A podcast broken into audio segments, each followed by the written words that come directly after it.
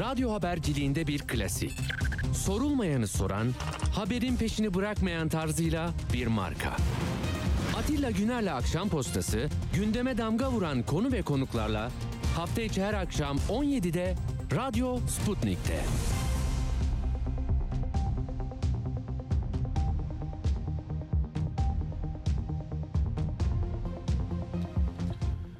Akşam postasından hepinize iyi akşamlar efendim. 7 Kasım pazartesi akşamı yine huzurdayız. Sizlere söyleyeceklerimiz var, anlatacaklarımız var. Çünkü Türkiye biliyorsunuz bir yani biraz batı tarafındaki bir ülkenin bir aylık e, bir ayda hiç bir konuyu konuşuyorlarsa biz de on, e, bir günde e, onların bir yılda konuştuğunu konuşuyoruz. Çok şey oluyor. Bilmiyorum iyi mi oluyor? Hani detaylı mı konuşuyoruz? Böyle köpük şeyleri mi konuşuyoruz? Bazen kendim de rahatsız oluyorum. Hani birisi bir hata yapıyor. O hatanın üzerinden devam eden bir konuşmalar zinciri oluyor. Herkes lafını söylüyor. Ama ortada bir şey yok. Yani iyi olacak, güzel olacak. Bu yapacağız. Bunu yaptık. Burada kurallar var. Burada denetim var. Bak burada harika işler yapıyoruz falan ama ortada öyle bir şey yok. Öyle bir ruh hali var mı sizde bilmiyorum. Varsa da e, huzurlu olmakta zaten her zaman fayda var. Peki ama ben huzursuz bir adamım. Yani anlamaya çalışıyorum çünkü soru soruyorum. Bir, bir başka işim yok benim. Yani bir kimsenin belli bir kesimin de iyiliği için değil, e, yani kendi aklımın el verdiğince size de e, belki hani düşüncenizde, sohbetinizde, kanaatinizin oluşmasında bir küçücük katkım olursa ne ala. Efendim şimdi gündem ne peki? Yani mesela biz oturuyoruz ya gazeteciler. Ne oluyor yayıncılar? Oturuyorlar diyorlar ki ne oldu? Hangisi daha değerli ve kıymetli? Hangisini vermezsek olmaz? Ee, süremiz sınırlı. Gazetedeyken ben 12 başlık e, birinci sayfaya alıyordum. Yani diğerleri hep içerideydi ve görünür olan 12. 12'den 12 haberden mi oluşuyor dünya ve Türkiye? Değil. Yani gazetecilerin, bu yayıncıların, habercilerin e, Türkiye'yi tanıdık tanı ne kadar tanıdıklarıyla ilgili ya da neye öncelik verdikleriyle ilgili bir şeyleri var, filtreleri var. Tamam sustum. Gündem. Yani adalet, hukuk, ifade hürriyeti mi, özgürlükler mi, demokrasi mi, liyakat mı, eşit yurttaşlık mı, e, inançlara saygılı, muazzam e, yurttaşının her temennisini, dileğini, kanaatini önemseyen bir anlayış mı bilmiyorum. Şu an şu anda bizim iki maddemiz var gibi görünüyor. Aile ve başörtüsü. Dolayısıyla hani başörtülü aile de derseniz böyle iyice daraltılmış bir şey de olabilir yani. Bunda tabii muhalefetin hatası var mı yok mu? Başörtüsü nereden çıktı 18 Ekim'de? Şimdi niye anayasa deniyor? Aile ne? Aile zaten çok önemli bir kurum. Bunun anayasa maddesine yazılacak bir lafla tak çeki düzen mi vereceğiz mesela? Yazılacak. Referandumda siz diyeceksiniz ki tamam işte aile bu ya. Ve güçlü Türkiye başlıyor. İki cümle ha? İki cümle bile değil belki bir cümle olacak. Ya zaten aileyi koruma maddesi var, her şey var. Yani böyle illüzyonist şeyler var, yaklaşımlar var tamam mı? Hani bir, bir şeyi, kongreyi almak için bakkallar odası da yapar bunu. Taksiciler odası yapar böyle. e, Taksici ve şoför esnafı. E, Ya bilirdim böyle giderdim e, küçük küçüklüğümde gazeteci olarak böyle acayip şeyler hazırlarlardı, konuşurlardı etkilerlerdi, delegeler var, bilmem neler var. Böyle hani kafa kol ilişkisi derlerdi ama siyaset öyle bir şey değil. Ben bunu zinhar kabul etmiyorum da. Ama gidişat o gibi. Hani biz biz gelirsek, biz kalırsak bak harika olacak tamam mı? Dernek de e, çok iyi bakacak size. Hepimiz iyi olacağız. O muhalif olanları boş ver. Zaten onlar onlar öyle. Evet. Böyle olmuş ve biz de e, kendi yolumuzu arıyoruz. Ama Numan Kurtulmuş bak o biliyor. Diyor ki seçimde diyor zor seçim olacak diyor. Bir numaralı madde ekonomi diyor. Ya gördün mü? Ne yapıyoruz peki onunla ilgili? Hayır aile ve başörtüsünü korumakla ilgili bir şey yapıyoruz. Bir de ne yapıyoruz? Daha çok yardım vermemiz lazım yoksullaşanlara. Onları veriyoruz. Üç çocuk e, olup da eşini kaybedenlere, yalnız yaşayan hanımefendilere de Cumhuriyet'in 100. yılında e, ev vereceğiz vesaire. Peki, peki nasıl olacak? Yani asgari ücreti mesela 7500-8000 diyor. Olacak mı? Çözümlenecek mi? Yani dünyanın 5. büyük enflasyonuyla yaşıyorsunuz. Hele hele o tüketici fiyatlarında böyle de üretici fiyatlarında yüzde 159'da falan birinci dünyanın birincisisiniz. Gelecek zamlar. Ama e, böyle bir gündeminiz var. Bir de hani buna e, bunun müsebbibini arıyorsunuz ya haklı olarak. Size hemen bir böyle göz bebeklerinizi bir iri iri hale getirecek bir düşman daha çıkardılar. LGBT, aile, başörtüsü. Bu üçgen içinde siz şükür edeceksiniz. İstenen bu. Öyle görülüyor. Yani tabii ki işte bu medeniyetimizde var ko- komşusu açken tok yatılmaz. Tamam veriliyor zaten verilecek de ama hep beraber yukarıya doğru çıkışımızı e, sağlayan bir şey olamaz mıydı 100 yıl? Yani Belçika, İsviçre, Kore ne ne bileyim ben ya savaştan çıkmış pek çok ülkenin sonradan tamir ettiği, onardığı o insan ilişkileri, uluslararası ilişkiler, kendi sanayisi, üretimi, bilimi, aklı neyse böyle bir şey işte ya. Geldik, döndük, dolaştık. Ha ne yapacağız o zaman? Şunu yapalım. Hani ya LGBT değilse mandacısın tamam mı? O değilsen yani mutlaka bir şeyin vardır kardeşim. Maraza çıkarıyorsan bir şeysin tamam mı? Bir şey olmadan bir şey yapamazsın. Terörist olursun. Terörist yardakçısı olursun. Zillet olursun. illet olursun. Nesepsiz olursun. Tamam mı? Hani vatan şuurundan yoksun adam olursun. Ee, böyle böyle.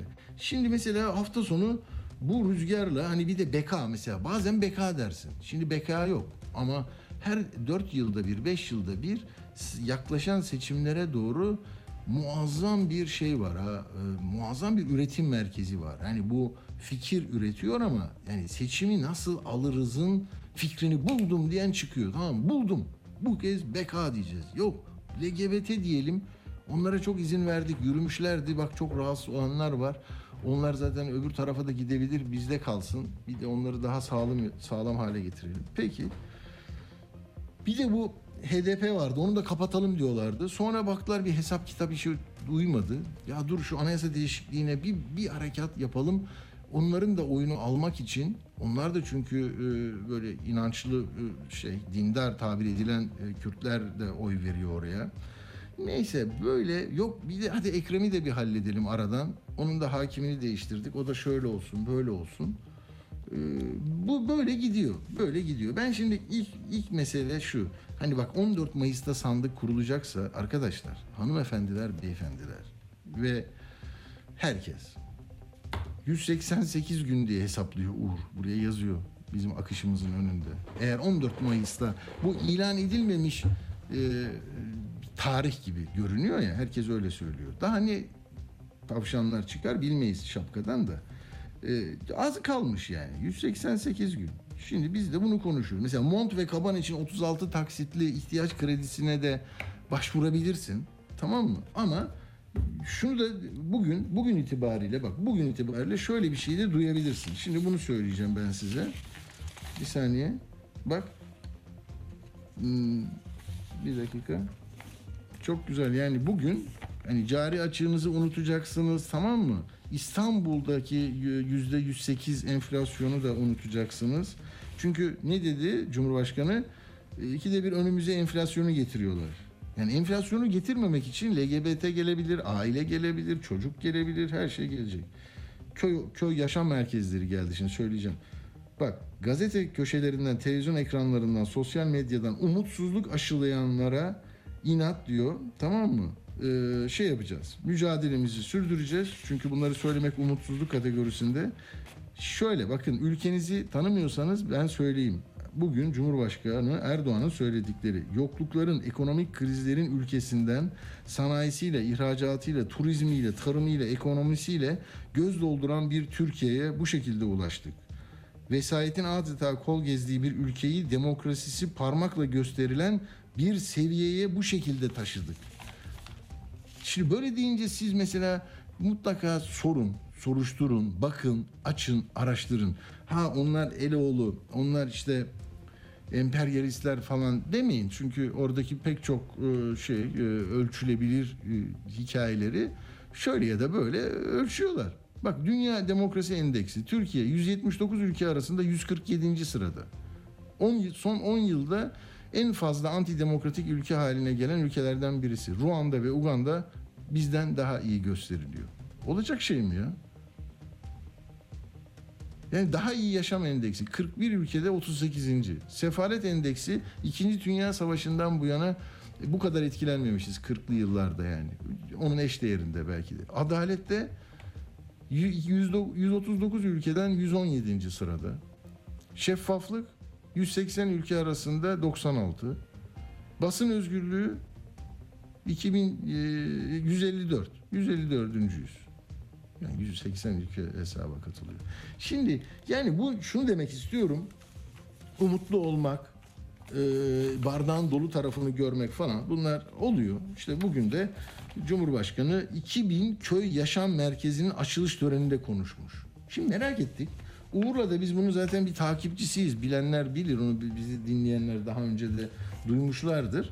Şöyle e, bu nedir biliyor musunuz? Yani Türkiye Cumhuriyeti'nin ne kadar böyle e, hızlı meseleleri çözdüğünü gösteren acayip bir örnek. Yani bir iktidar düşünün 20 yıl ama son seçime 6 ay 7 ay var. Mesela e, 2000 tane şey yaptı. Köy yaşam merkezi. Ne o? Kullanılmayan ilkokullara birkaç resim, birkaç boya içeriye oturacaklar, konuşacaklar. Kütüphanesi var mı diye baktım yok. Yani belki 3-5 kitap gönderen oluyordur. Diyanetten alırlar, koyarlar, makamlıklardan gelir falan. Öyle görünüyor galiba. Neyse. Yani bak Ağustos ayında dediler ki 520 köy yaşam merkezini hayata geçirdik. Hemen Eylül'e kadar 1500 daha açacağız dediler. Açılmış. Bugün de Erdoğan işte e, törende onu Anadolu Ajansı 2000 diye geçmiş ama 200 köy olabilir bu. 200 köy yaşam merkezi olabilir. Çünkü bu sayıya uymuyor. Yani e, 28 Eylül ile 7 Kasım arasında 400 yeni yer açmışlar. Yani ilkokulu süsleyip açıyorsun tamam mı? 40 günde 400. Günde 10.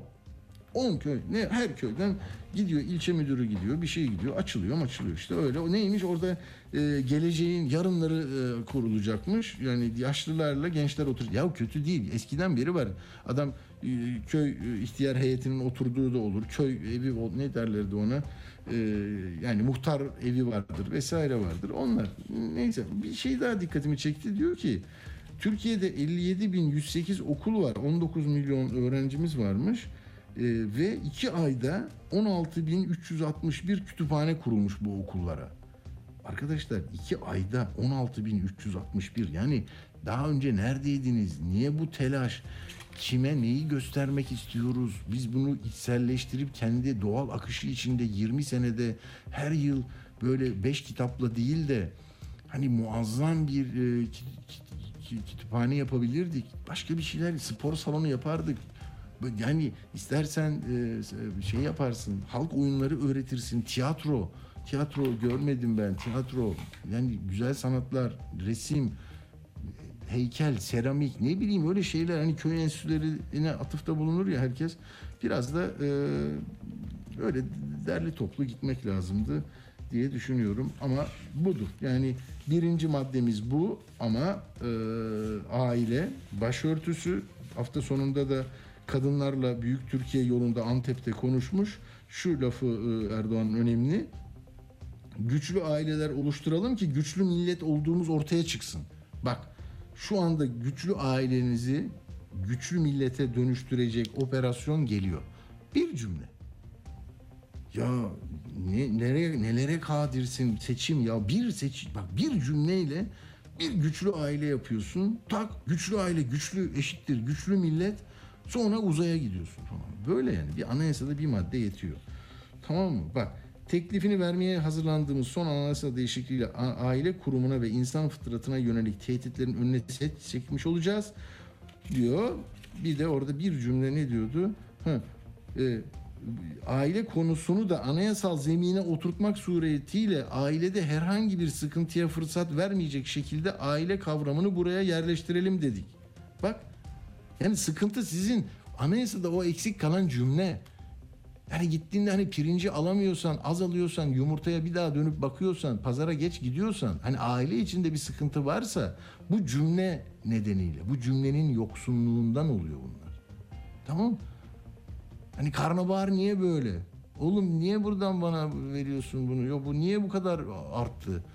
E teyze tarım kooperatifi kurduk. Oraya gideydin. Ya tarım kooperatifi de aynı oğlum. Nasıl? Onu da zaten aynı yuvalar gibi böyle günde 16 tane açıyorsunuz falan da ama onların da fiyatları aynı. Ne yapayım ben? E, aileyi güçlendireceğiz o zaman. Bir de senin başörtüne sahip çıkıyoruz. Bak bunlar gelirse çıkartır. Gel referanduma gidelim. Oğlum referandumda şey var mı? Hani benim ekmek, et, yumurta, barbunya, kereviz falan. Onların fiyatları ne olacak? Onlar yok. Biz aileyi koruyacağız. Bak bir cümle yazacağız anayasaya. Nasıl uçuyoruz göreceksin. 20 yıl sonra aile yoluyla güçlü Türkiye'yi kurmanın formülünü buldular. Şimdi çalışıyor hukukçular. Orada stratejistler çalışıyor. Siyasal iletişim konusunda uzmanlar. Yani bu seçimi nasıl kazanabiliriz? Dün bekaydı. Dün ya uçak vardı, uçuyordu. Milli uça uçağımız havada diyordu. Tamam mı? Senin gözlerin yukarıda kaldı ama yok orada bir şey. Olur. Şimdi bak bu güçlü aile, güçlü Türkiye olsun o uçak uçacak. Neyse ben fazla gittim. Şimdi zaten Barış'ın e, haberi e, müthişti bugün. E, dedim ya hani HDP, İmamoğlu, kıstırılma harekatı böyle biraz teknik sanki harita üzerinde hani koyuyorsun ya böyle kırmızı sarı raptiyeler koyarlardı metris cezaevine gittiğimde ben. İşte bunlar uysallaştırdıklarımız, bunlar itirafçılar, bunlar ortadakiler, bunlar da kırmızılar da hala e, uslanmayanlar falan. Hani öyle bir şey mi var? Bir tablo var. Bir şey onu koyuyorlar falan. Bunu ne yaparız? Böyle yandan harekat, buna böyle huruç harekatı falan. Tamam. Şimdi Barış çok önemli bir şey yazmış. Barış Terkoğlu Cumhuriyet'te. Yani hakimin naklettikleri burada çok önemli. Ya bir hakim var. Karar verecek vicdanıyla. Ben en çok neye üzüldüm biliyor musunuz? Şu ifadesine ya. Benim karım da iki oğlu baroda diyor. İkinoğlu Baro talimatla kuruldu ve oraya girin dedi. Demek ki hakimi, noteri, savcısı, yahu de, devlette çalışan e, bir beyefendinin hanımefendisi ya da tersi baroya kayıtlıysa orada da bile suç abi. Yerli milli yerde değilsin diyor. Erdoğan bir gün dedi ki ya bu İkinoğlu baroyu da güçlendirelim artık hadi ne oluyor falan dedi. Çünkü 2000 imzayı zor buldular. Yani hakimin referans vermek zorunda kaldığı hususa bakar mısınız ya? Ya ben işimi gücümü yapıyorum, hukuk içinde kalacağım. Bak karım bile benim iki oğlu yere geçti. Başıma bir şey gelmesin diye. Çocuk bekliyoruz. Sustum, Barış bağlanmış. Barış'ın zaten 9 dakikası var bizim için. Barış merhaba, hoş geldin. Merhaba, hoş bulduk. Ya ben de böyle şey gibi, mitingde konuşuyormuş gibi kusura bakma. Bugün heyecanlı günlerimden birisi. Estağfurullah, estağfurullah, estağfurullah. Barış çok na- nazik bir şey bu konudur gazetecilikte. Hani aktardığı bir şey. Şu saate kadar yani oldu olmadı bilmiyorum da takip edemedim geç saatlere kadar. Bir şey o açıklama oldu mu herhangi bir yerden? Sadece sadece Ekrem İmamoğlu'nun avukatı umarız bunlar doğru değildir. Umarız Hmm. böyle bir şey olmaz şeklinde hani aslında e, temennilerini paylaştı ama e, onlar da bunu yalan kimse bugüne şu ana kadar yalanlamadı. Bunun dışında e, hani ben hak, zaten yazımda belirtiyorum hakimle doğrudan konuşmadım. Hakimlerin biliyorsunuz izin almadan konuşması yasak ama onun Yok. çevresinde konuştuğu hakim ve savcılarla konuştum. Onlardan öğrendiğim ya kendisini acaba zor durumda kalır mıyım e, diye hissetti hakim Hüseyin Zengin diye. E, bu da normal bir şey zaten. Hani e, Tabii. bakıldığında herkes adına zor bir durum. E, burası da böyle meselenin.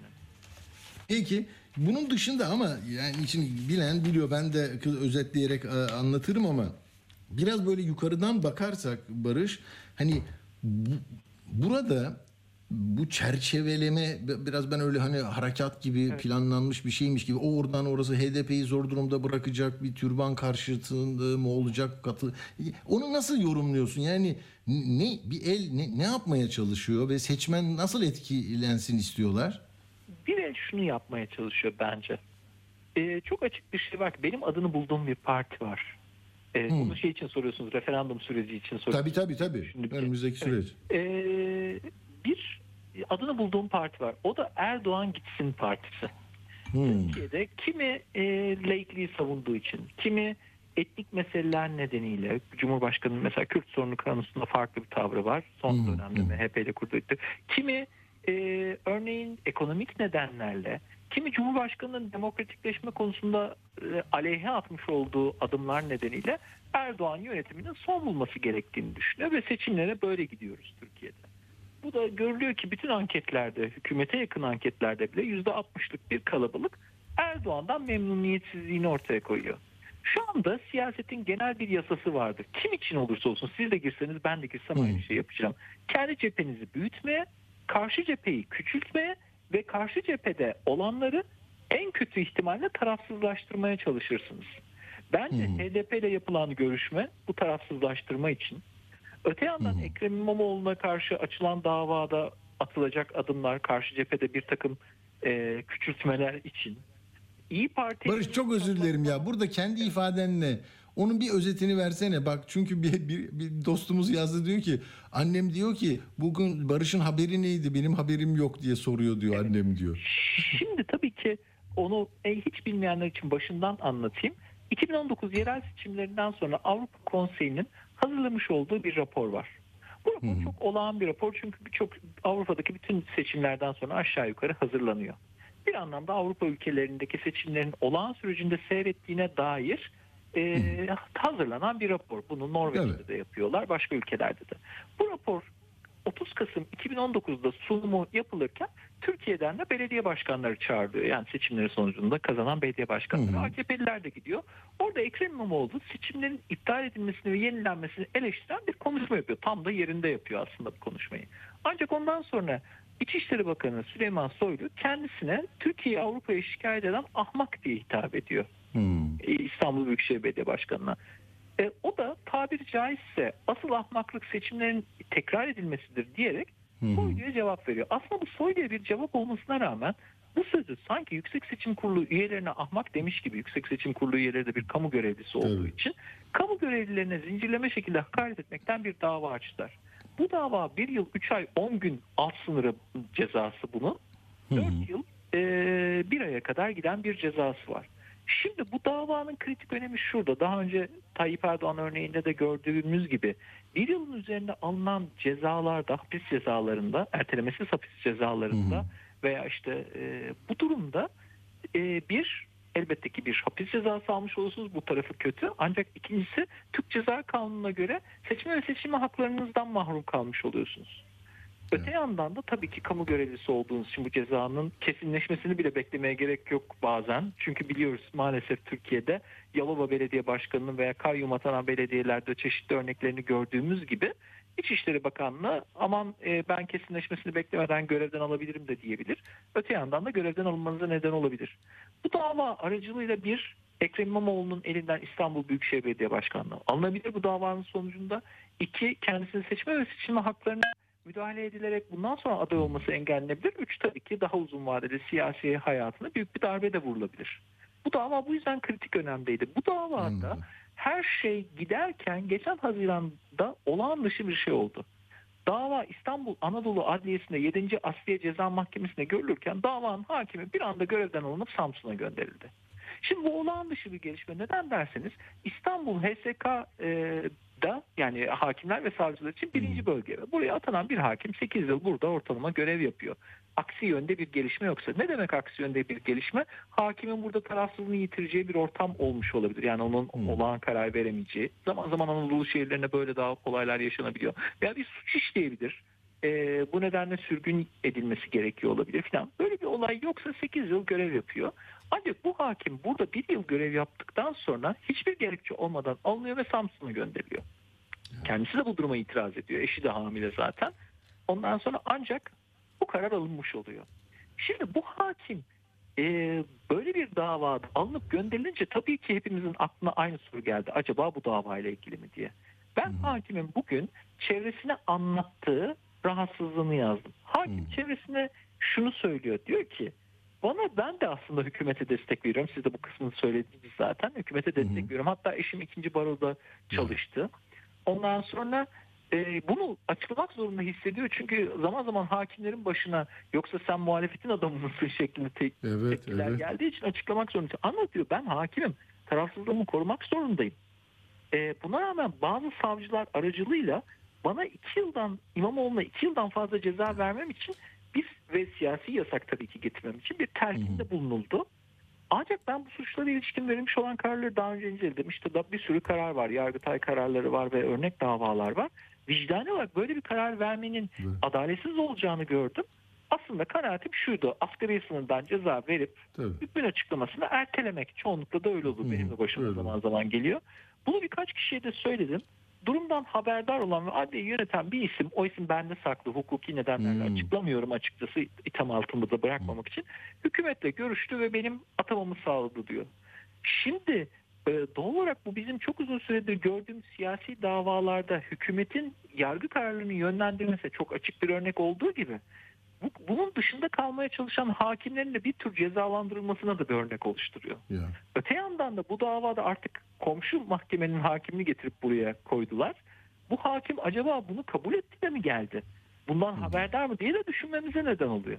Cuma günü duruşma olunca ve Türkiye'de seçim sürecine giderken bütün bunlar da yaşanınca mesele daha da kritik hale geliyor. Ben bütün bunları not alarak toplu bir halde hem kanuna hem e, hakimlerin ve savcıların bağlı oldukları sicile hem de yargı kulislerine dayanarak aktardım. He, bundan sonra önemli olan şey şu. Görünüyor ki bu aslında taraflı tarafsız herkesin aşağı yukarı kabul edebileceği gibi İmamoğlu'nun e, daha açık söylemek gerekirse İstanbul Büyükşehir Belediyesi'nin 20 milyon insanın yaşadığı bir şehrin yöneticisinin etkilenebileceği bir karar. Bu kararı ilişkin ortaya bu kadar veri ortaya çıkmışken HSK'da e, maalesef keşke hiç politikleşmese ancak Tabii. muhalefetin de temsilcileri var. Bu muhalefetin temsilcileri devreye girip burada bir müfettiş görevlendirebilir ve bu müfettişler soruşturma açtırabilir açıkçası. E, bir inceleme yaptırabilir. E, bundan sonra bence ilk yapılması gereken şey bu ve herkesin akıl sağlığı için, ülkeye de yargı güvenliği için, e, herkesin yargı adına e, daha sağlıklı bakabilmesi için ki en azından 20 milyonluk bir şehirden söz ediyoruz. Bunun gerekli olduğunu düşünüyorum. Çok doğru. Hatta bu Karaburun'u hatırladım hemen Barış. Bu MHP Evet. ilçe başkanını tutuklayan orada da eş e, yani savcı beyle e, hakime hanım vardı.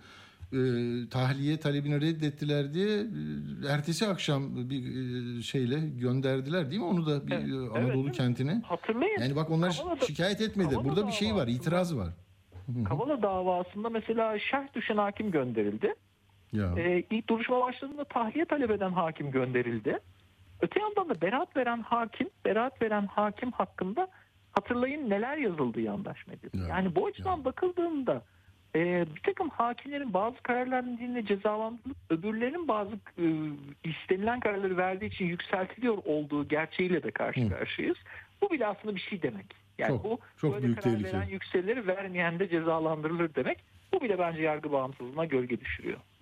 Gerçekten öyle. Buna dikkat çekmesi açısından çok önemli bir haberdi, değerlendirmeydi, kulisti. Barış Terkoğlu çok teşekkür ediyoruz bizim Ben için teşekkür ederim. e, yayınlar dilerim zaman ayırdın. size. Sağ olasın. Sağ ol. Rica ederim. Evet sevgili Barış e, gerçekten işini iyi yapan gazetecilerden e, onu çok seviyoruz. Dediği gibi yani bir de dilekçe vermiş ya beni niye oraya gö- gönderiyorsunuz? Ben yani şey de değilim hani FETÖ'cü KETÖ'cü diyorsunuz herkese bir şey buluyorsunuz. Ben öyle değil hukukçuyum. Hukukçu olduğum için böyle ya neler vardı neler böyle şeyler çok oluyor ya. Burada da ama Türkiye nasıl bir yani televizyonları açın başka şeyler konuşuluyor. Li- Liderleri dinleyin başka şeyler anlatıyor. İşte ne kadar büyüyoruz parmakla gösterilen demokratik bir ülkesiniz. Yani ahim kararı gelir uygulanmaz. Ya Anayasa Mahkemesi Ankara'dan geliyor İstanbul'a uygulamam diyor adam sen işine bak diyor ya. Sonra tabii uygulamaz diyor. Milli ve yerli diyor. Strasbourg mu Strasbourg'u mu uygulayacak diyorlar falan. Böyle her şeyde bir bahane. Enflasyon yüzde 85 buçuk olmuş.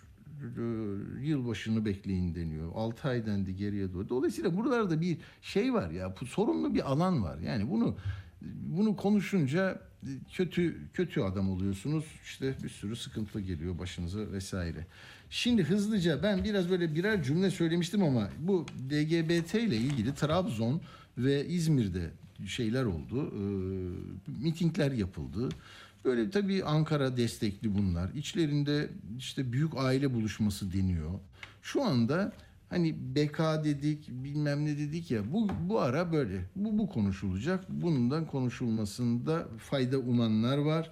İşte Teknik Üniversite Karadeniz Teknik Üniversitesi rektörü de orada. Gitmezsen çünkü bak gidersin. Tamam mı? Yani bu cezayı vermezsen hakim gider. Sen böyle bir şey yapılıyor. Nasıl yerli ve milli bir üniversitenin rektörü oraya gitmez? Gideceksin. Akademi akademi deme.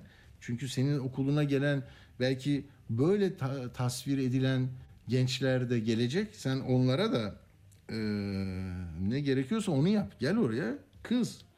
Koru yani. Sen neyi koruyacaksın? İşte ya bizi koru ama aile koruyormuş gibi olsun. Tamam mı? Yani bizi korurken aile koruyor o- olalım. Çünkü bir cümle yazacağız. Her şey bitecek. Tamam bu böyle. Şimdi ikincisi bu e, e, 40'ta bağlantımız var. 7 dakikam var. Evet. Şunu söyleyeceğim. Arkadaşlar e, İTO seçimleri var değil mi? Yani seçim güzel bir şey değil mi? Yani neden? Yani temsili demokrasi bu işte. Gidiyorsun bir sandık sizde 5 yılda bir sadece gidip onu yapıyorsanız zaten iyi yapmıyorsunuz demektir o. Hani biraz daha böyle ya ne diyorlar, niye böyle yapıyorlar, ben niye bu çevreci e, köylüler kadar meseleme sahip çıkamıyorum, istedikleri gibi düzenleme mi yapıyorlar, benim itiraz hakkım nerede, sorgulama, hani ya plan bütçe komisyonuna gelen Merkez Bankası yetkilisi sizde ne kadar KKM'den dolayı bir yükümlülük e, üstlendiniz acaba bunun bilgisi var mı diye soran milletvekiline yok diyor. E, Atilla e, Sertel soru sormuş. Korumanız ve ne Cumhurbaşkanlığı Külliyesi'nde koruma ve araç sayısını bildirin. E, bir, bir söyler misiniz diye. Devlet, millet adına bunu soruyor. O da cevap veriyorlar. Yeteri kadar hizmeti aksatmadan yürütmeye sağlayacak şekilde ve yeteri kadar e, kullan. Böyle yani soru soru yok. Sorunun cevabı hiç yok zaten. Soru soranlar azalmış. Cevap da gerekmiyor o zaman. Yani soru yoksa niye cevabı versin adam sana? Ne istiyorsa onu söyleyecek yani. Ne? Sen gelince yani bu nasıl yapacaksınız? Hangi projeniz var? Ne yaptınız? Bu nasıl oluyor? Şu nedir? Neyse. Şimdi bak. Ya ben de neyse diye diye programı böyle bir yerden çevirmeye çalışıyorum. Peki. İTO, İTO seçimleri var ya. Muazzam bir o hadise ya. Şimdi bak.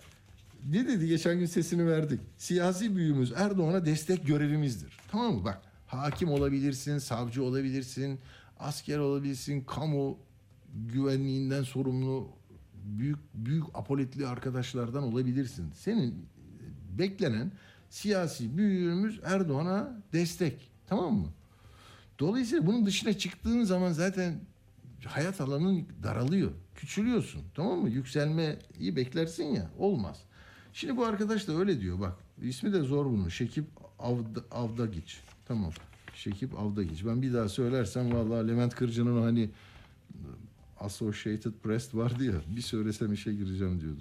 Peki diyor ki seçilirsek Erdoğan'ın yanındayız falan konuşuyor. Ben diyor filtreli konuşmayacağım. Tamam peki. Ne olmuş abi? Ya burada binlerce on binlerce şey var üye var. Hani 500 bin galiba. E, Kimse seçimde oy kullanmıyor. İlk defa demişler ki ya bu İstanbul Ticaret Odası oy kullanalım, bir, bir şey söyleyelim. Bizim de görüşümüz var. Buradan sıkıntı çıktı. İşte Üç grup var vesaire. Neyse bunların tabii sözcülerini aradım. Ben sözcüleri yok. Konuşamıyor. Konuşamıyor. Yani çünkü önce böyle odalar seçiliyor. Oradan sonra başkanlığa giden bir e, yapılanma oluyor. Ya cübbeli konuştu tabii. Onlar konuşmayınca hani muhalefet adayı konuşmayınca e, şey cemaat tarafını aman ne olur ne olmaz ya o mercan yokuşunda Tahtakale'nin aralarında bir sürü üyelerimiz var. Bunlar da gelmezse ayın 9'unda işte ne çarşamba günü. E, bu adamlar hızlı gidiyorlar. Dediler bak Cübbeli Ahmet ne diyor. Hadi bir dinleyelim. Bak görev seferberlik emri. seçimleri varmış. 9 Kasım mı ne dediler çarşamba. Şirketleri olanlar mesela şimdi seçim var. Dolu herkesin Müslümanların şirketleri var. Ama Müslümanlar gafil. Ne yapıyorlar? Nasıl ki İstanbul seçiminde ceketimizi koysak alırız zannettiler.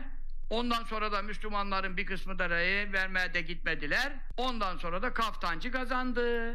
Değil mi şimdi? Peki ondan evvel içki koyulmayan yerlere içki konduysa efendim şu kadar Müslüman namaza işten atıldıysa, şu kadar gassal massal adı altında bilmem PKK terörist alındıysa, misal yani Bakan Bey açıklıyor. Ben bu işlerin mahkemesi, savcısı değilim. Devletimizin bakanı açıklıyor Süleyman Bey. Allah ona selamet versin. Hayırlı uzun ömürle sıhhat afiyet ihsan. E şimdi bunları görüyoruz hepimiz haber izliyoruz. Buradaki vebal rey verenlere var mı yok mu? E tamam fetvayı siz verdiniz. Bak referandum böyle bir şey işte. Bak fetvayı siz verdiniz diyor. Gördün? Yani özgürlükleri daha kısaltan bir şeyi de böyle ahaliye so- sorulur mu ya? Temel hak ve hürriyetler. Yani burası başka bir şey ama şu İ- İ- İTO yani İTO seçimleri için kullandığı şeye bak ya bir din adamı diye tabir edilebilir. Ee, tabirlere bak ya. Bak diyor terörist aldılar bilmem ne vebalin yok mu Müslüman diyor ya. Bak bu bu bak ilk bu 188 gün sonra yani emin olun bugün Hasan Basri yazmış Hasan Basri Hoca yazmış e, sabahta. Bunlar yanlış hesap yaptılar diyor. Yani referanduma gi- gider bu diyor. 400 400'ü bulsa da diyor hani herkes ya bize hesap sorar millet inananlar biz evet diyelim bu aile ve başörtüsüne deseler dahi Erdoğan onu götürecek diyor. Görüyor musun? Ve bunlar diyor e, HDP evet derse 390 yapar yine referanduma gider. Neyse şunu diyeceğim hani LGBT lafı da etti şimdi bu cübbeli. Diyor ki orada LGBT'ler var, içki var. Bak yani ayrım bu şu. Müslüman, içki, başörtüsüz bilmem ne bir de öbür taraf var. Biz ve onlar. Ya bu ayrımı kabul etmeyin ya. Bu çok ayrıştırıcı bir dil. Yazık yani kimin ne kadar neye inandığı, nasıl bir e, yaşam sürdüğü falan hiç hiç bilinmez. Öyle değil. Ondan sonra da Canan Kaftancıoğlu dedi zaten böyle şı- şık bir cevap yazmış. Hani komik şey diyor. Yani jet ski ile kaçma sonra mavilere sürme diyor. Bi- biliyorsunuz böyle hoca eğlenceyi de sever. Renkli bir adam ama yani bu kadar itoya pitoya girmesin ya. Otur oturduğun yerde şeyi yap. Orada e, yani referandum yaptı ya fetvayı sen verdin diyor ya işte bunlar böyle Canan gitti oraya diyor sen gitmezsen yanacaksın diyor. Bu kötü. Ee, şimdi yarın Aleviler meclis kapısına gidiyor tamam mı? Onlara da iyilikler yapılıyor ya sözüm ona işte her şey yapıldı her şey yapıldı. Hayır diyorlar yarın Dikmen kapısında saat 10'da buluşacaklarmış. Dertlerini anlatacaklar parlamentodan görüşecekler herhalde. Ne bileyim ee, çalışıyorlar yani çok ee, ciddi bir şekilde çalışıyorlar. Son bir bandı vereceğim ondan sonra konuğuma gideceğim. Bu da çok enteresan geldi bana. Yani arka arkaya geldi. Geçen gün zaten ilk e, Veli Ağababa bunu söylemişti ama arkasından e, Faik Öztürk da dedi ki ya bu yaşıyor mu yaşamıyor şey Burhan Kuzu dedi. Burhan Kuzu Anayasa Komisyonu Başkanlığı yaptı, e, hukukçu. Sonra Zindaşti ile ilgili böyle müdahaleleri nedeniyle hakkında dava açıldı. Açıyor hakimi, savcıyı. De, diyor Ankara için, e, hükümet için önemli bunu bırak diyor. Adamı bıraktır diyor vesaire. Neyse e, sonra da koronadan öldü. Ama işte Faik Öztürk de dedi ki ya yaşıyor diyenler bile var diyor. Şüpheli diyor bunun ölümü diyor Burhan Kuzu'nun. Bugün Turan Çömez de dün akşam e, Halk TV'de yani doktor olduğu için o daha farklı tabirlerle söylüyor. Yani akşamleyin 21'de telefonla konuştuğunuz birisi diyor sabahleyin ex olamaz, ölemez. Yani ölmemesi lazım. O kayıtları saklayın diyor. Bunların araştırılması lazım diyor. O bandı veriyoruz. Sonra bir küçücük aramız var. Arkasından İstanbul'daki bu e, uluslararası e, mafyanın e, faaliyetleri ve en son yapılan operasyonu konuşacağız Cengiz Erdinç'le. Hekim olarak müsaadenizle araya gireyim. Burhan Kuzu'nun öldüğü günün akşamı saat 9'da kendisiyle telefonla konuşan biriyle ben bir görüşme yaptım. Hatta birkaç programda söyledim. Yineliyorum sizin vasıtanızla. Burhan Kuzu'nun hastanede yattığı odanın ve o e, dönemin raporlarını muhafaza edin. Burhan Kuzu'nun neden öldürüldüğü ya da öldüğü ortaya çıkar. Normal bir Covid ölümü değil. Yani 9'da konuşan bir adam sabaha karşı kanama ile kaybedilmez.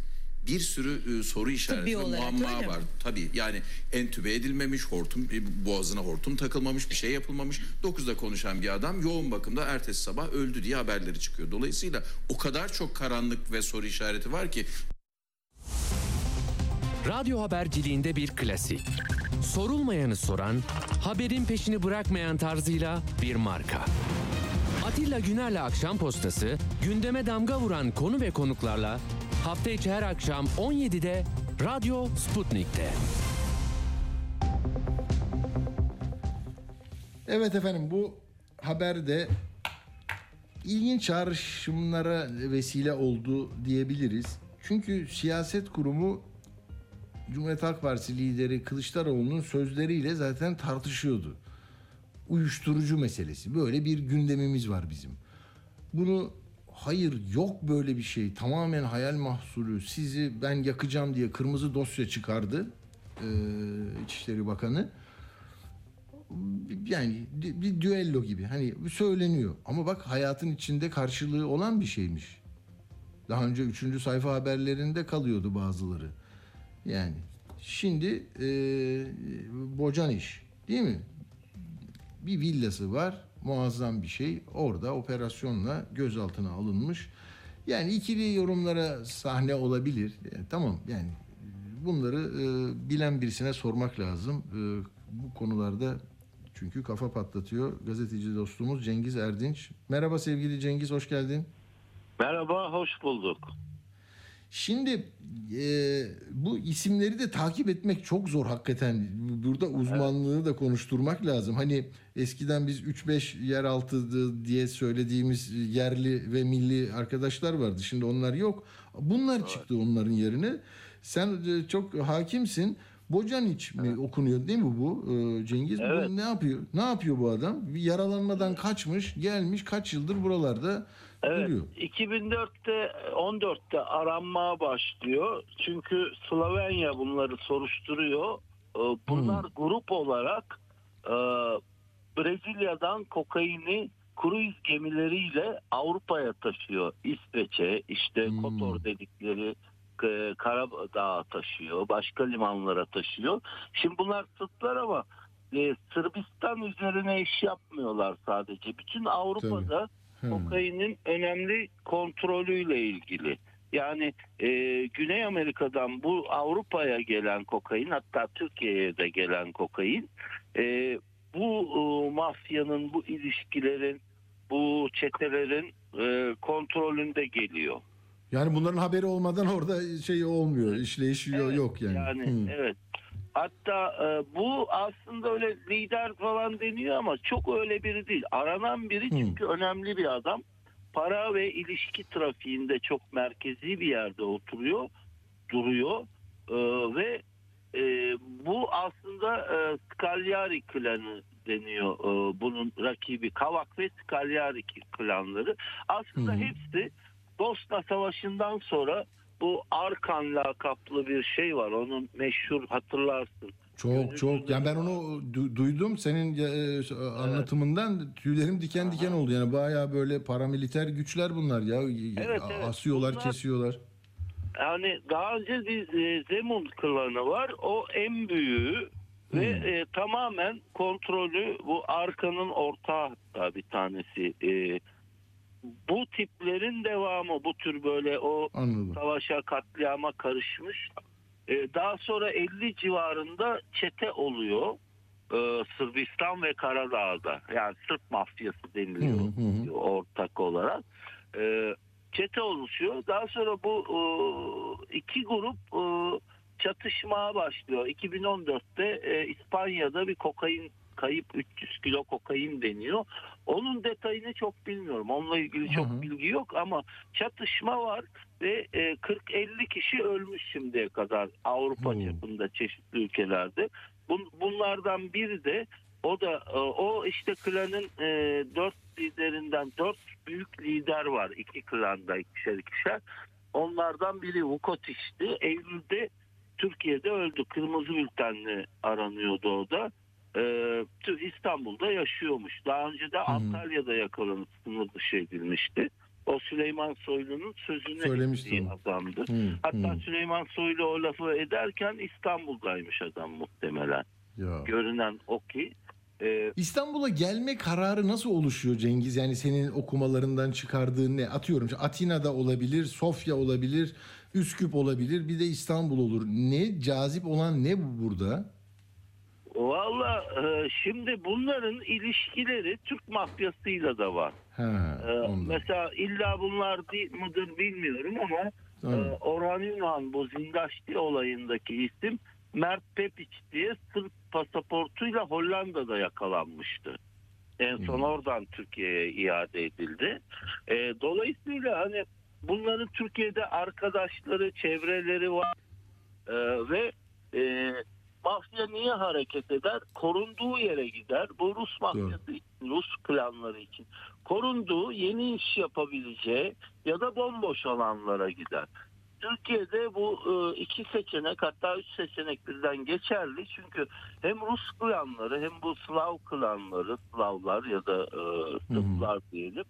e, Türkiye'de alabildiğine varlar ama e, suçta Türkiye'de suç işlemiyorlar. Burada görmüyoruz bunu. Ya işlemiyorlar ya bu kayıtlara geçmiyor ya da anlaşılmıyor. Bu da var çünkü Hmm. e, polisin de bu düzeyde uzmanlaştığını düşünmüyorum ben. E, daha doğrusu Ama Rus mu? Evet. çok çok Var. yani ama İstanbul'da hani organize e, şubenin de bu adamın burada o olduğunu bilmemesi de çok akla yatkın değil diye düşünürüm ben. Ee, evet zaten e, muhtemelen bu e, Vukotic'in öldürülmesinden sonra orada da asıl orada dehşet verici olan şu iki tane Türk grup var. İkisi de bu cinayeti üstlenmiş Vukotic'i rakip kılanlar adına. E, muhtemelen bu Karaç klanı yani bu Bojovic'in klanı adına Hı. üstlenmişler, takip etmişler. İşte bir buçuk milyon euro aldıkları söyleniyor.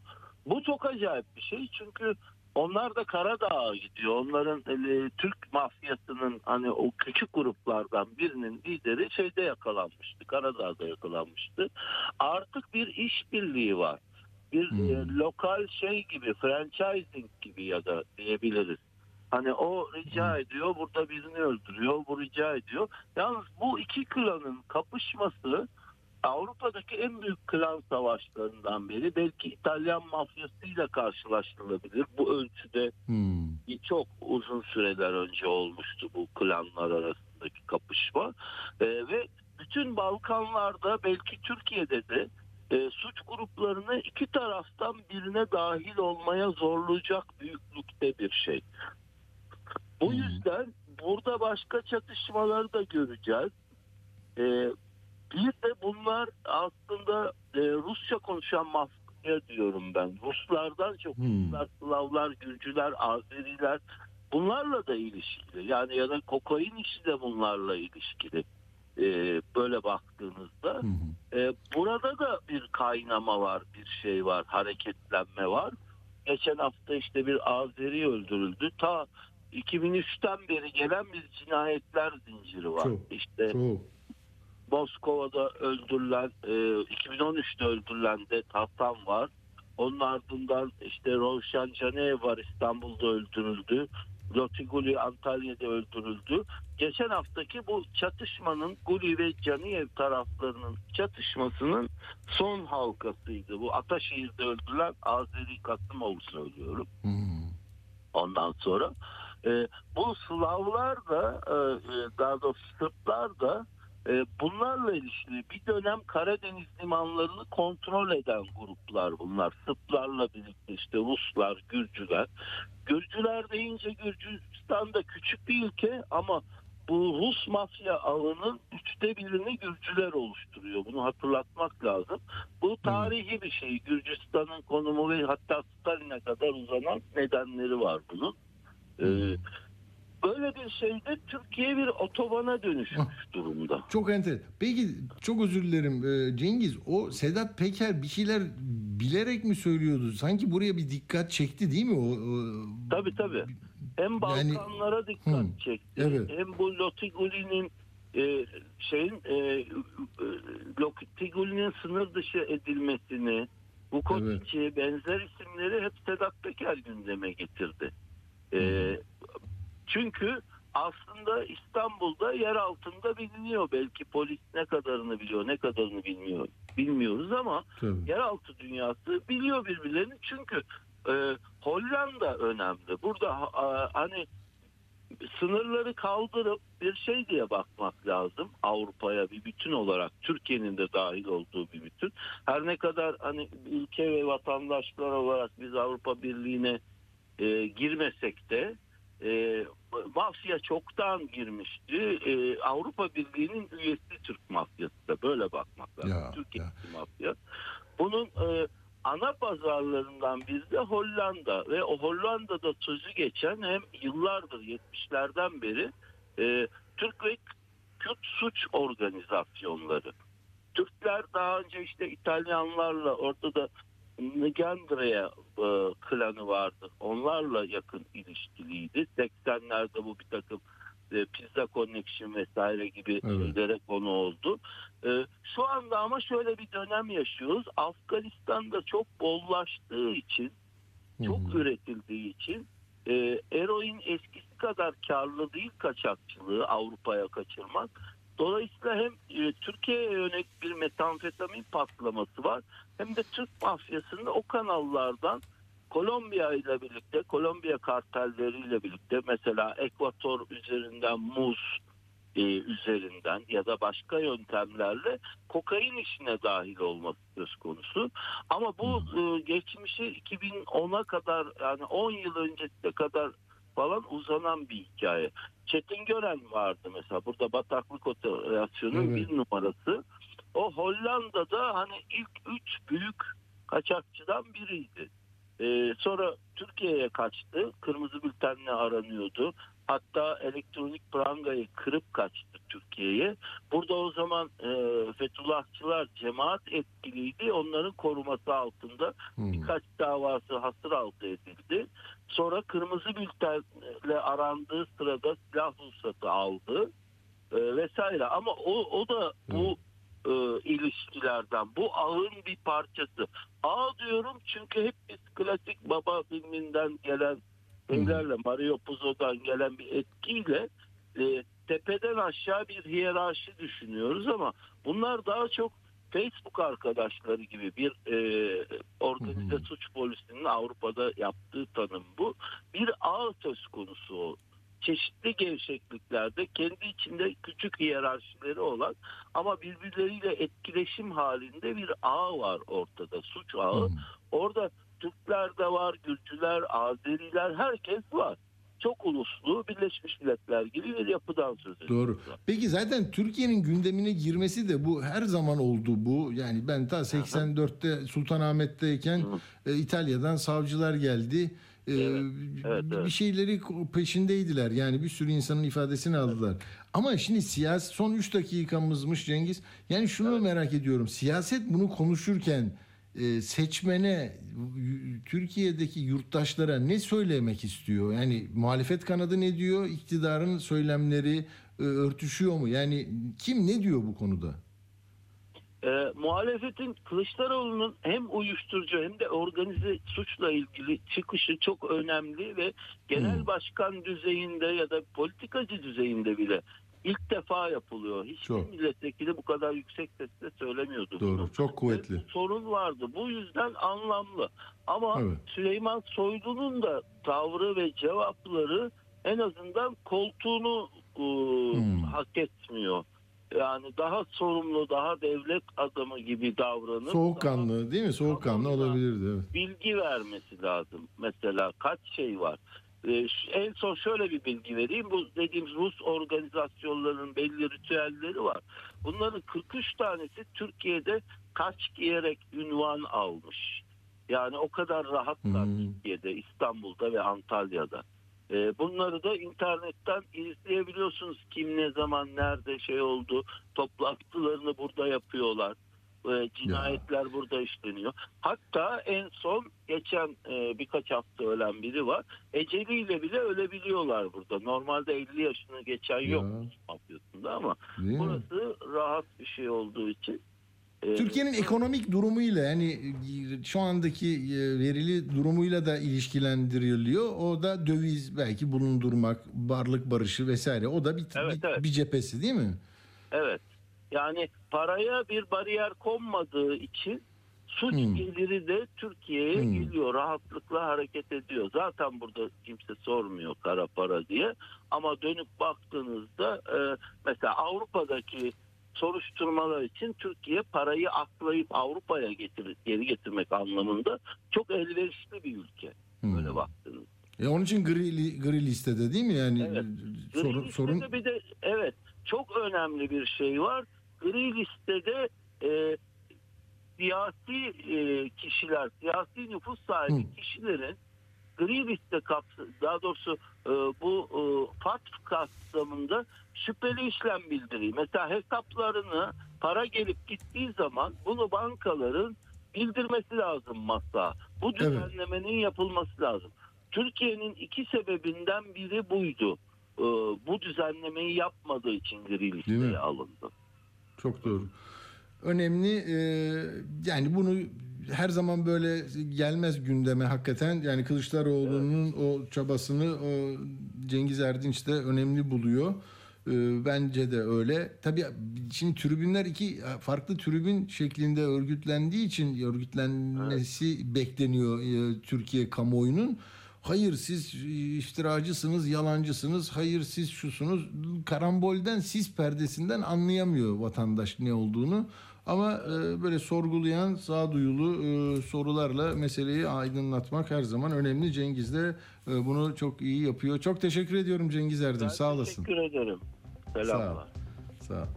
Evet böyle demek ki daha bu konuda çok konuşacağız. Cengiz'in dediği gibi birçok iç içe geçmiş mesele var burada. E, seçime yaklaşırken herkes e, kendisi e, lehine olanını söylüyor ama siz daha açık olun, uyanık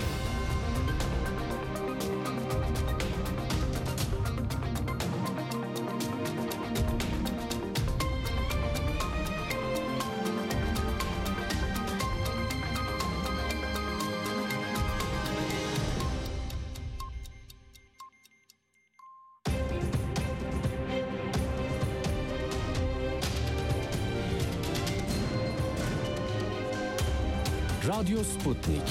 Anlatılmayanları anlatıyoruz. Radyo haberciliğinde bir klasik. Sorulmayanı soran, haberin peşini bırakmayan tarzıyla bir marka.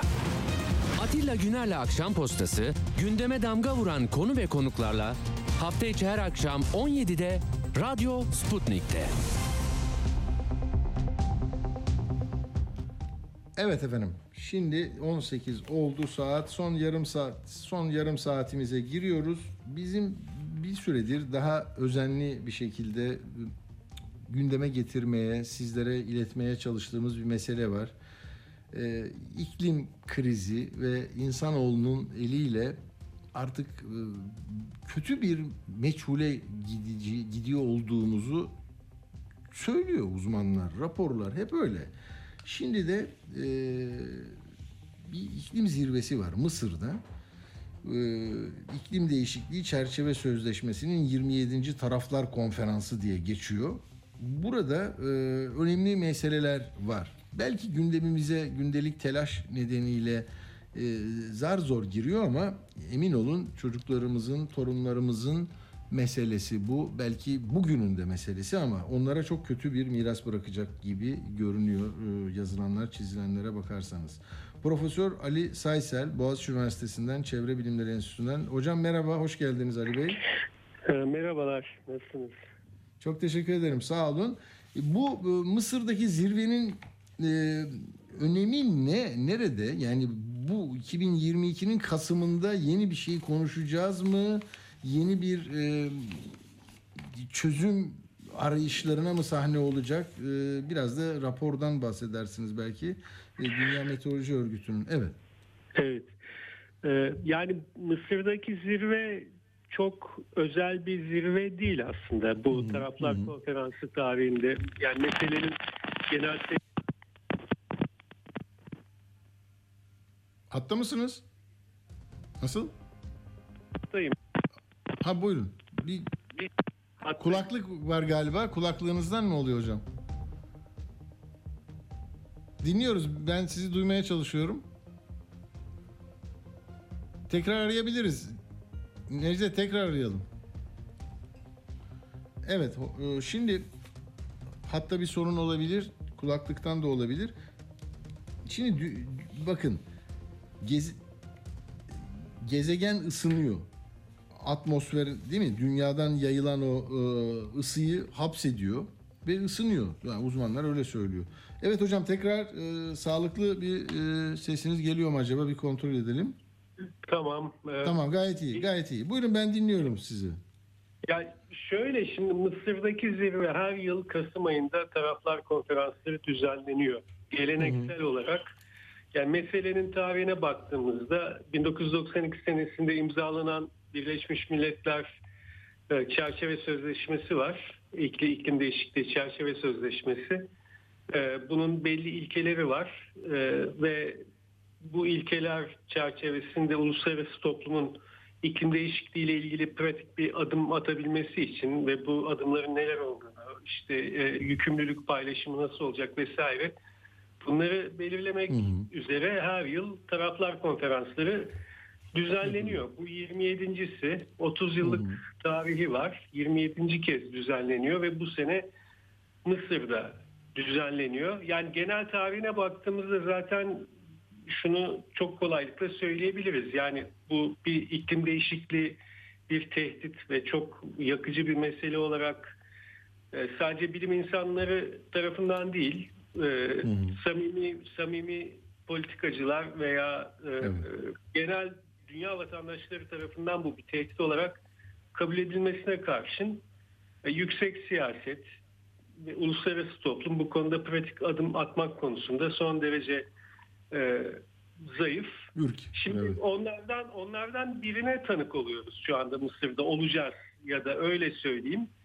Ee, Yani tabii ki ayrıntıda Mısır'daki konferansın taraflar toplantısının diğerlerinden bir takım farklarına özel olarak bu toplantıda nelerin ele alınacağına da değinmek mümkün ama Tabii. yani çok genel olarak meselenin seyrine baktığınızda e, son derece yavaş, uyuşuk ilerleyen e, uluslararası görüşmeler, uluslararası planda atılan adımlar ve e, iklim değişikliği tehdidinin ciddiyetine e, rağmen e, yetersiz bir e, uygulama çizgisi. Yani olup biten bu aslında.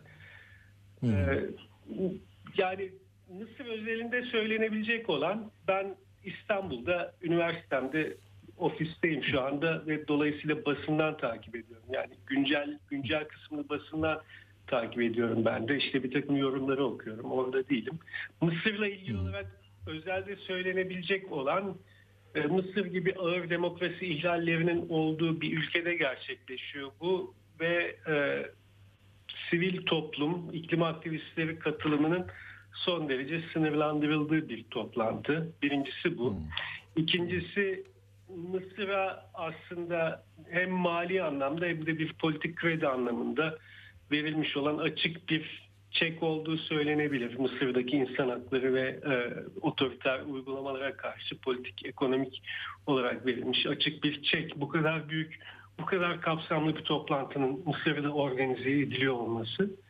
Yenilik olarak da benim anlayabildiğim kadarıyla ben de takip edeceğim. Zaten bu birinci günü ya da ikinci günü mü? Birinci günü ben de takip edeceğim ama e, hani Mısır bu toplantı özelinde yenilik olarak takip edilmesi gereken konu hasar, iklim hasarlarıyla ilgili bir fon oluşturulabilecek mi? Bu bir Bu yeni. nasıl mesela tartışma e, çerçevesi ne hocam bunun? E, söylediğiniz ilginç. Yani e, yani bir ülkeler bundan zarar görüyor. Yoksul ülkeler onlara mı yardımcı olunsa iyi olur diye düşünülüyor. Şimdi Birleşmiş Milletler İklim Değişikliği Çerçeve Sözleşmesi'nin ana felsefesi aslında e, bir bir adalet bakış açısı, bir küresel adalet bakış açısı içerir e, Evet. bu çerçeve sözleşme. Şunu söyler, e, birincisi sorumluluklar farklıdır. Yani iklim değişikliği biliyorsunuz sanayi toplumu fosil yakıtları tükettiği yaktığı için ortaya çıktı. Bunu en erken, bu işe en erken başlayan ve gelişen ekonomilerde, küresel kuzey diyelim. Dolayısıyla sorumluluklar farklı. Bunu teslim eder. İkincisi kapasiteler farklı. Kapasite de e, bilimsel, e, teknik, mali kapasite yani sorunun kendisiyle mücadele etme kabiliyeti diyelim farklı. Gelişmiş ülkeler daha gelişkin oldukları için bununla mücadele etme konusunda daha büyük e, becerilere sahipler. Gelişmemiş olan küresel güney ülkelere karşı. Yani bu sorumluluk ve kapasite konusu ele alınır çerçeve sözleşmede ve aslında e, uluslararası toplumun iklim değişikliğiyle ilgili olarak attığı tüm pratik adımlarında bu küresel adalet çerçevesi içerisinde e, gerçekleşiyor olması beklenir. Beklenir. Ama Tabii. sözleşmenin e, ilkesel çerçevesiyle pratikteki uygulama tabii ki çok farklı olabiliyor ve oluyor da. E, bunun bir nedeni işte ilkelerden konuşmak, güzel şeylerden bahsetmek kolay. Onun altına imza atması kolay ama iş Hmm. pratik adım atmaya, hele hele bir takım yaptırımları devreye sokmaya geldiğinde orada herkesin ayağı çekebiliyor. Yani bu, bu bir neden. Bir ikinci neden de 30 yıldır e, küresel politik düzenin de bir seyri, bir yörüngesi var. Düşünecek olursak iklim değişikliği çerçeve sözleşmenin imzalandığı dönem tam Doğu bloğunun yıkıldığı ve e, küresel kapitalizmin bir iyimserlik pompalamaya başladığı, işte yeni bir dünya düzeni kurulacak ve e, bu yeni dünya düzeni daha barışçıl ve daha uluslararası dayanışmaya açık bir e, toplum düzeni olacak gibi bir iyimserlik pompalamaya çalıştığı dönemken e, çerçeve sözleşmenin imzalandığı dönem. Şimdi son 10 yıllara bakıyoruz. E, aşırı e, küresel yönetişim çok büyük bir zafiyet içerisinde. E, ikili, üçlü anlaşmalar e, yani çok taraflı değil, çift taraflı, üç taraflı anlaşmalarla bir takım işler götürülmeye çalışılıyor. E, demokrasiler tehdit altında sürekli savaşlar oluyor. Her çıkan savaş, her antidemokratik rejim, her, her ülkede iktidara gelen antidemokratik rejim, her ülkede başlayan yeni bir savaş, her coğrafyada başlayan yeni bir savaş aslında bizi iklim değişikliğiyle mücadelede bir adım iki adım tekrar Geriye. geriye düşürüyor. Yani böyle bir şeyde böyle bir bu politik koşullar altında bu taraflar konferanslarının bir takım bir seyri ve alınan önlemler var. Yani bu sene Mısır'da yapılan konferansta aslında şu anda Ukrayna'da patlamış olan savaşın gölgesinde Arap Baharı'nın Arap Baharı'nın verdiği umudun yıkılmış olmasının, o başarısızlığın e, gölgesinde İtalya'da e, faşist bir e, iktidarın iş başına gelmesinin gölgesinde Amerika Birleşik Devletleri'nde demokratik de- demokratların iktidarının hala e, Trumpçı bir baskı altında iş görüyor olmasının e, Tabii. gölgesinde vesaire. Yani bütün bütün bunları aslında düşünerek yaklaşmak gerekiyor. Çok Ya doğru. Siz genel- çok genel- güzel bir genel çerçeve puanlar- çizdiniz hocam. Evet. Hani yönetimlerin de bu meseledeki içtenliği, e, bu meseleyi kavrayış e, biçimi çok e, doğrudan değil mi ilişkili yani. Tabii. Yani pratik Ya bunu çok önemsiyorsunuz. çok çok çok çarpıcı pratik bir konuya değineyim örneğin. Şimdi dünyada kirletici üç tane büyük güçten söz edebiliriz. Amerika Birleşik Devletleri, Çin ve Avrupa'yı bir bütün olarak aldığımızda üç tane odak var. Yani küresel iklim değişikliğinden sorumlu ve aynı zamanda da kapasite olarak bilimsel, teknik ve mali kapasite olarak da iklim değişikliğiyle mücadele edebilecek üç tane güçten bahsedebiliriz. Bunların içerisinde Avrupa Birliği, Avrupa Odağı her zaman ben en ilerici olanım dedi. Her zaman iklim hedeflerini daha sıkı ilan etti. Hem her zaman çok daha yakın iklim hedefleri ortaya koydu. En sonda kaç yılı yani 200 sene önce tam tarih veremeyeceğim. 2020 olabilir, 19 olabilir. E, Avrupa Komisyonu e, Yeşil Mu- Mutabakatı, Avrupa Yeşil Mutabakatı resmi bir belge olarak ilan etti. Bu da Avrupa'nın bir bütün olarak Avrupa'nın e, 2050'ye kadar karbonsuzlaşması, karbon nötr hale gelmesi ve bütün ekonomisini buna göre yeniden düzenlemesi anlamına gelen bir şey. Bir ekonomik program. Güzel. Ukrayna savaşı çıktıktan sonra şimdi olup bitenlere baktığımızda örneğin yani Ukrayna sadece Ukrayna savaşının Ukrayna savaşıyla beraber Ukrayna savaşının doğrudan ve dolaylı olarak iklimle mücadeleyi nasıl etkileyebileceğini bir düşünmeye, bunun bir projeksiyonunu yapmaya çalıştığımızda şunu görüyoruz. Örneğin doğal gaz tedariki azaldığı için e, Rusya'dan doğal gaz tedariki tehlike altında olduğu için başka doğal gaz e, tedarikçilerine yöneliyor şu anda Avrupa ve doğal gazın borularla tedarikinden ziyade sıvılaştırılmış likit gaz olarak e, tedarik. Gündeme geliyor. Sıvılaştırılmış e, likit gazın karbon salımı, toplam karbon bütçesi, karbon maliyetinin e, normal doğal gazdan kat be kat daha yüksek olduğu biliniyor. Çünkü bunlar gemilerle taşınıyor. E, sıvı- e, soğutulması ve tekrar gazlaştırılması, sıvılaştırılması ve gazlaştırılmasında ortaya çıkan bir takım enerji maliyetleri var ki bunların hepsi karbona tercüme edilebilir. Tabii. Yani doğrudan bir etki olarak bunu söyleyebiliriz ama dolaylı etki olarak baktığınızda e, yeşil ekonomiyi kurmak üzere, üzere enerji ortaya koyan bir Avrupa'nın yerinde silahlanan, e, savunma bütçesini Doğru. yeniden güncelleyen bir Doğru. Avrupa görüyoruz.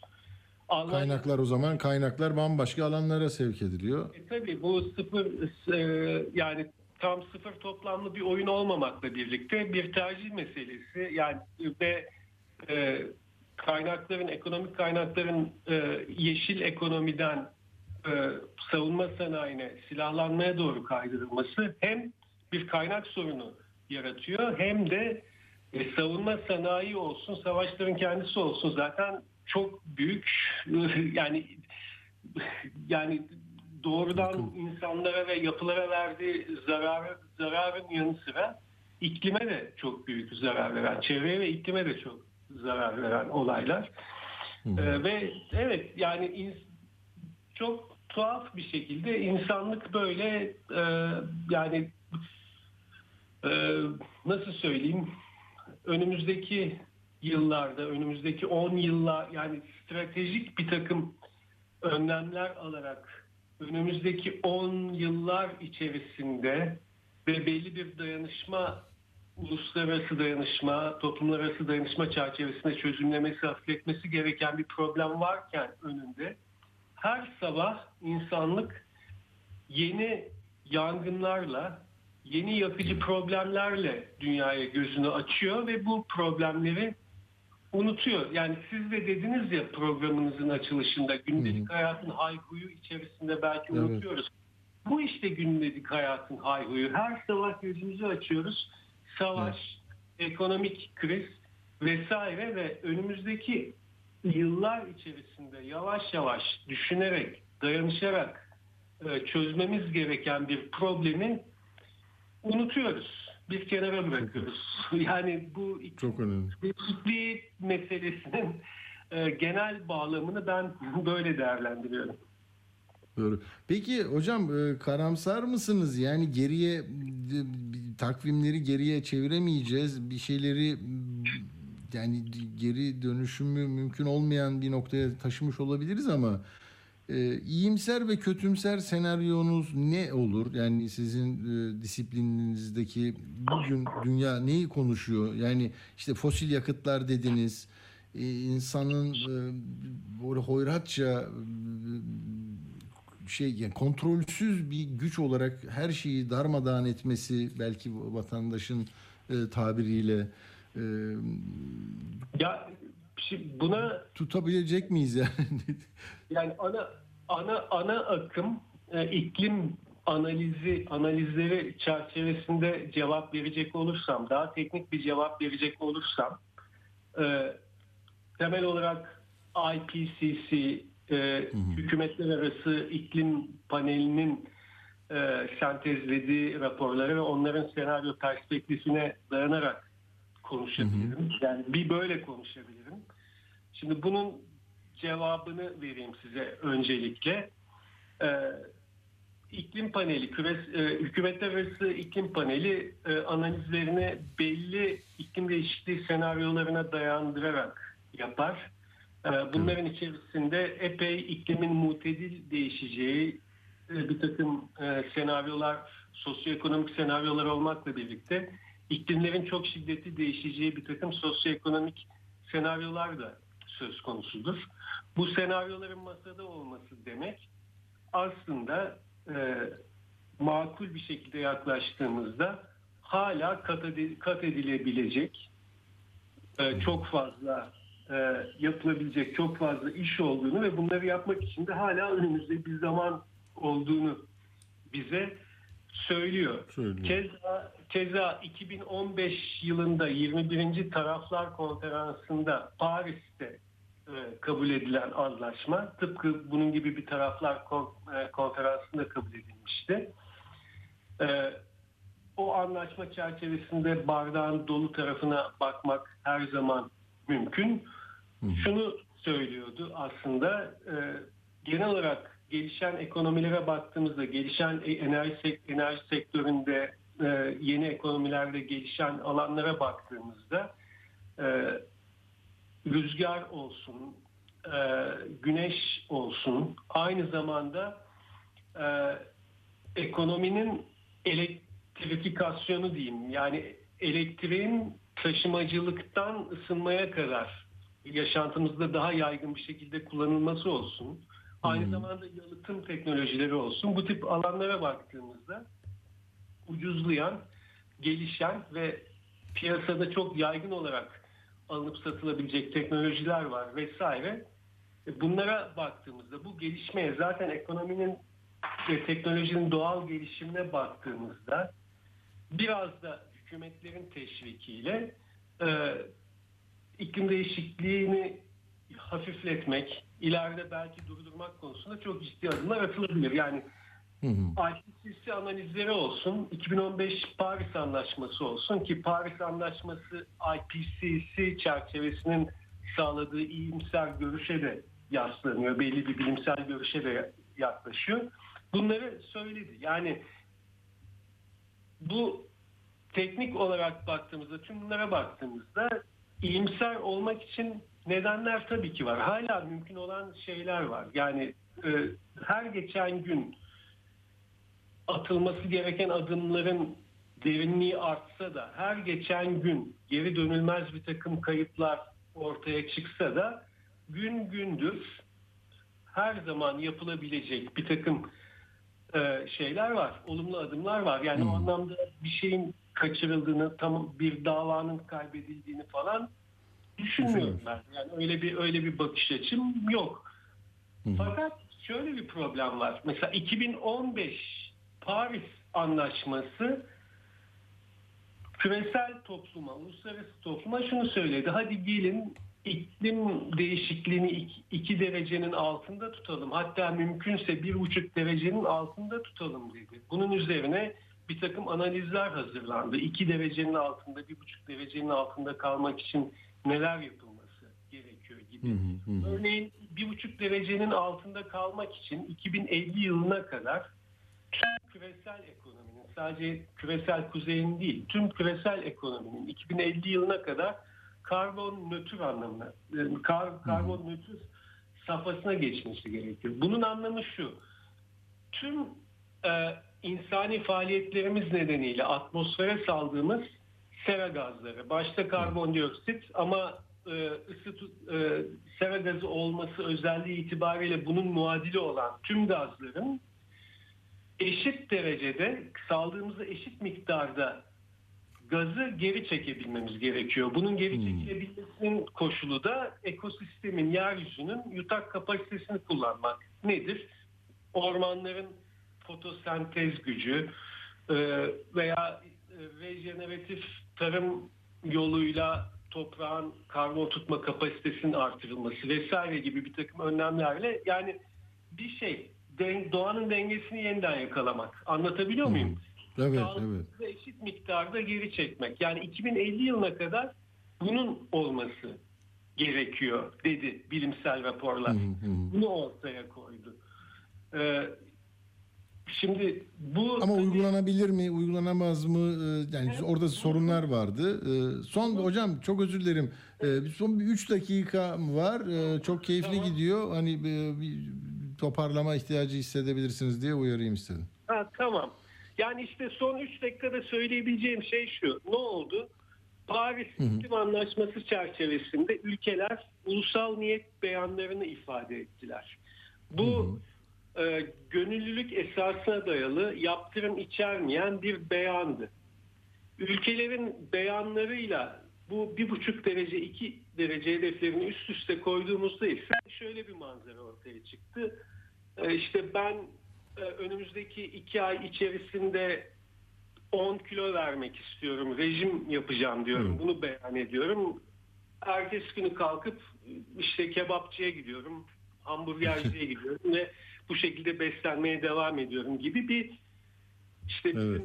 kendi dilimizde söyleyecek olursak bu ne Deriz bu mi? ne lahana turşusu gibi Hı bir durum hı. ortaya çıktı. Yani genel olarak aşılı aşılamayan nokta bu e, Hı. küresel olarak ve demin de söylediğim gibi bu savaşlar, artan otoriterlik, kutuplaşma, sürekli savaş ihtimali vesaire bu sorunu, meselenin kendisini gerçekten e, çok kötü bir şekilde etkiliyor. Yapılabilecek olan şeyleri e, yapmamızı engelliyor küresel planda. Çok.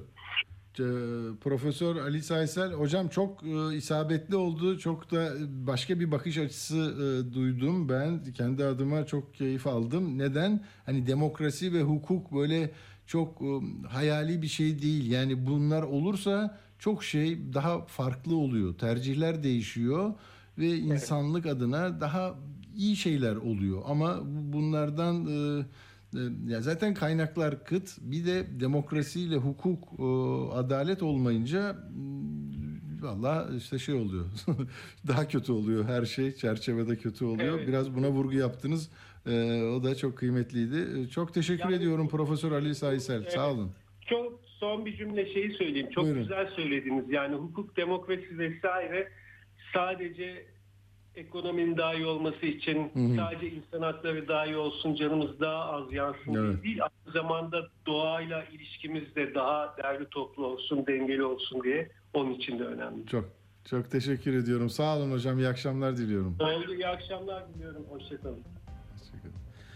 Evet, e, güzel bir söyleşiyle de bitirmiş olduk. Hepinize iyi akşamlar diliyoruz. Kendinize, çevrenize, sevdiklerinize iyi bakın. Hoşçakalın. Atilla Güner'le Akşam Postası sona erdi.